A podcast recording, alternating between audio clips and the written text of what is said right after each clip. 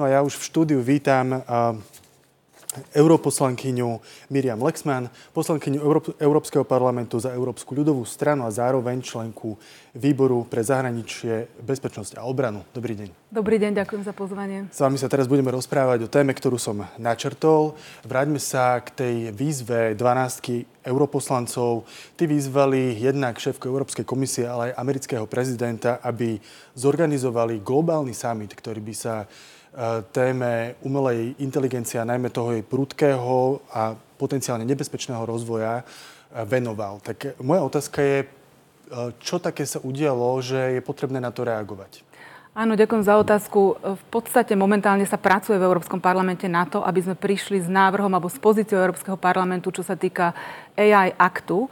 Rada už svoju pozíciu dala, teda členské štáty. Momentálne, momentálne pracuje Európsky parlament na svojej pozícii. A práve dva kolegovia, pán Tudorache a pán Benifej, ktorí sú spolu zodpovední za tento akt, ale je tam aj veľmi veľa tieňových spravodajcov, lebo naozaj tento akt ide naprieč rôznymi rôznymi e, výbormi, ale hlavnými sú pre vnútorný trh a pre občianske e, slobody a, e, a práva. A títo dvaja poslanci vyšli s touto výzvou práve čeliac tomu, že my sa snažíme pripravať túto legislatívu. Viete, to je veľmi dlhý proces, už niekoľko mesiacov na tom pracujeme, ale ten vývoj ide tak rýchle, že sa ťažko zachytáva všetko v tej legislatíve. Naposledy sme mali tie informácie o čete GPT, ktorý priniesol Eh, informácie o tých veľkých rizikách eh, tejto umelej inteligencie, ktorá snaží sa nejakým spôsobom komunikovať s ľuďmi alebo predkladať nejaké názory, ale má aj vážne dopady čo sa týka poskytovania dezinformácií alebo napríklad aj na duševné zdravie. Čiže práve z toho, že ten vývoj ide tak rýchle, aj práve tým, že je to umelá inteligencia nepozná hranice, mm. takže títo poslanci vyzvali eh, prezidenta Spojených štátov Bidena a predsedničku Európskej komisie, aby zvolali nejaký celosvetový summit, ktorý by sa mal venovať práve tej otázke bezpečnosti a dôveryhodnosti umelej inteligencie. Treba si povedať, že my všetci chceme zabezpečiť, alebo minimálne v demokratickej časti sveta, aby umelá inteligencia pracovala pre dobro človeka, aby bola bezpečná a dôveryhodná a preto vyzývajú k takémuto samitu. Ale treba povedať aj to, že tento summit je už v kontexte ďalších víziev. Veľký podnikateľ Elon Musk vyzval tiež k tomu, aby sa zastavil vývoj na 6 mesiacov, aby tá legislatíva dokázala nejakým spôsobom dobehnúť a prísť e, s takými nariadeniami, s takými legislatívnymi nejakými e, zábezpekami, aby tá umelá inteligencia naozaj vždy slúžila pre dobro človeka. A poslednú takúto výzvu, spomeniem výzvu pre, premiérov aj členských štátov EÚ alebo aj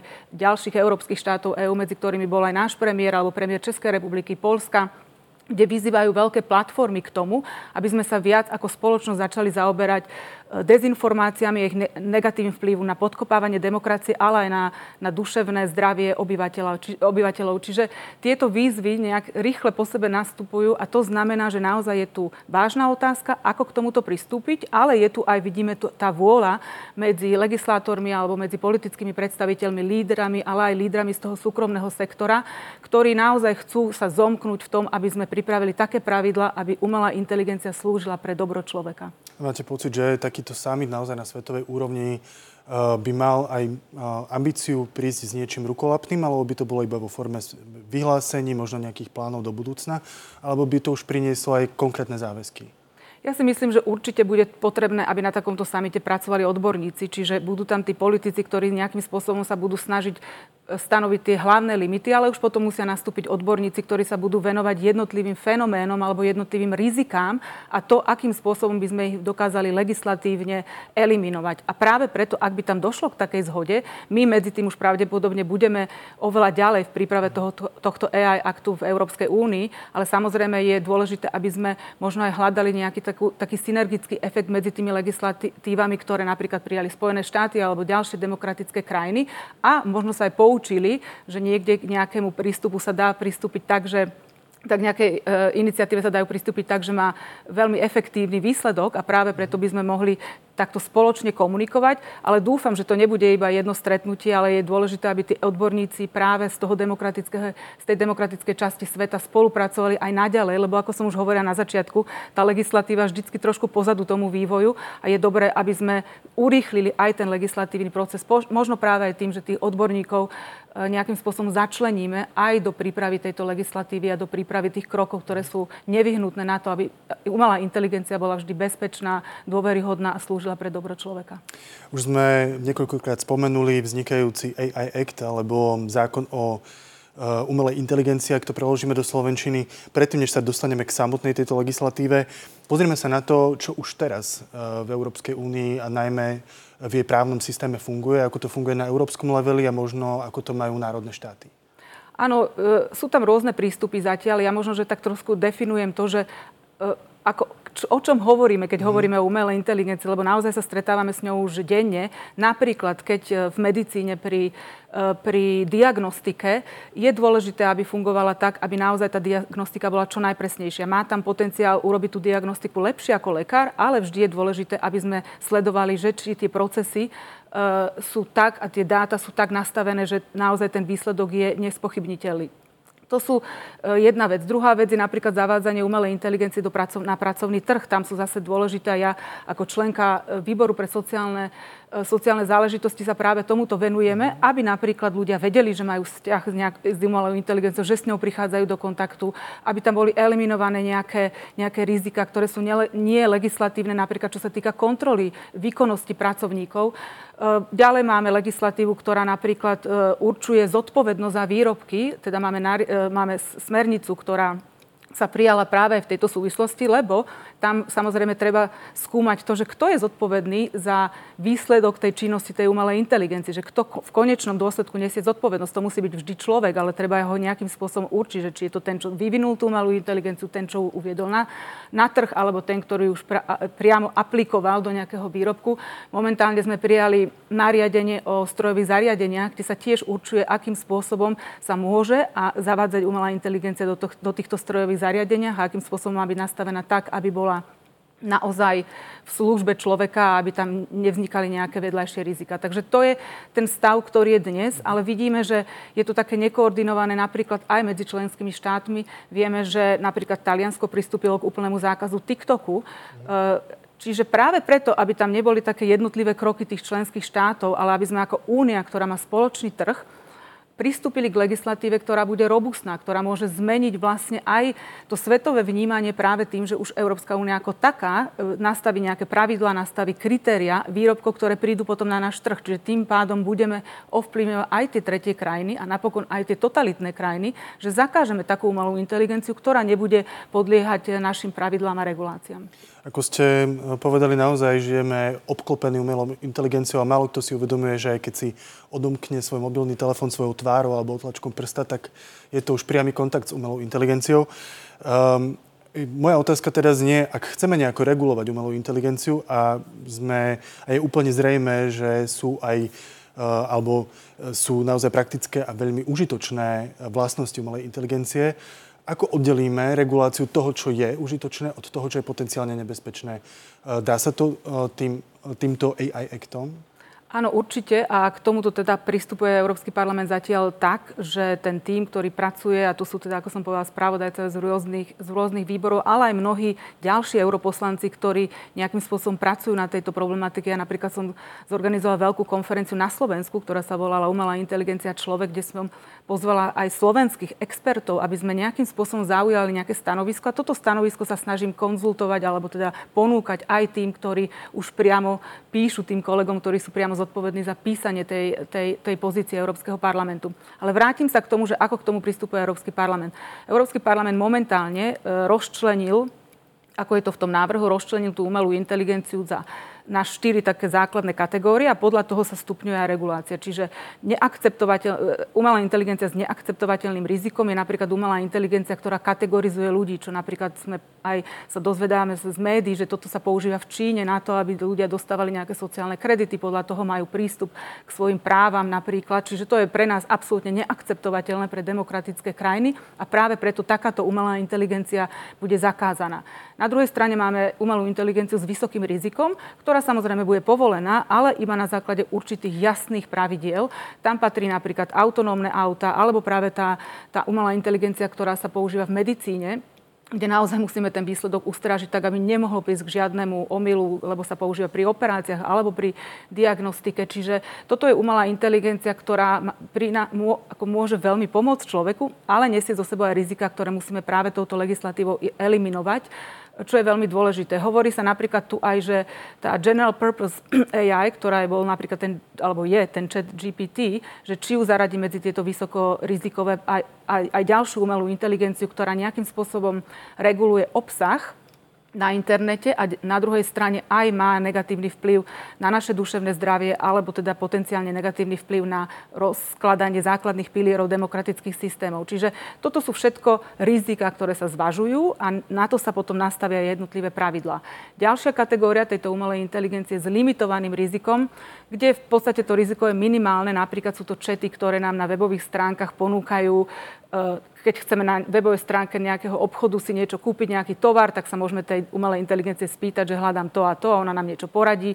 Môže sem patriť aj umelá inteligencia, ktorá napríklad učí jazyky alebo niečo v tom zmysle, že je to niečo, čo ne, neprináša v podstate veľké riziko, ale nejaké rizika tam stále sú a treba ich eliminovať. A potom je umelá inteligencia, ktorá neprináša žiadne riziko, čiže tá sa nebude regulovať, je napríklad spam, filter, ktorý, teda áno, je tam riziko, že nám niektorý e-mail, ktorý si chceme prečítať, dá do spamu, ale naozaj není to nejaké tragické riziko, takže tam nebude uh, žiadna regulácia. Takže takáto je tá kategorizácia tej umelej inteligencii na základe tej legislatívy a potom samozrejme od toho je, od výšky toho rizika je aj odstupňovaná tá, regu, uh, tá regulácia.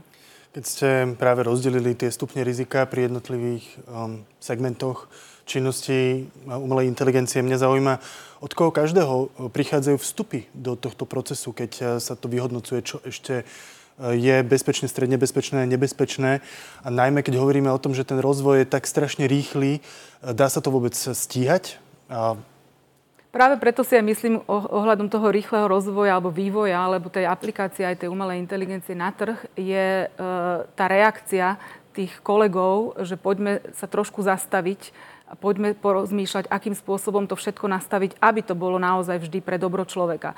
Čiže tam je táto otázka. Samozrejme, e, sú tam vstupy od rôznych kolegov, ktorí sa touto problematikou zaoberajú aj z rôznych uhlov pohľadu. Ako som povedala, ja som napríklad e, členka toho sociálneho výboru, čiže tam sa týka, to sa týka legislatívy, ktorá, ktorá nejakým spôsobom je e, spojená so spoločným trhom. Ja som dokonca bola aj tieňová sporavodajkyňa pre pre správu, ktorá ešte predchádzala tejto správe, kde sme sa práve venovali tomu, na, akým spôsobom regulovať e, aplikáciu umelej inteligencie na pracovný trh, kde samozrejme tá umelá inteligencia môže pomôcť človeku pri ťažkých prácach, e, náročných prácach alebo životu nebezpečných prácach, ale na druhej strane aj, ako som povedala, je používaná napríklad aj na kontrolu efektívnosti zamestnancov, ale tam tiež treba nejakým spôsobom eliminovať to, aby tá kontrola nebola prílišná v rozpore s legislatívou.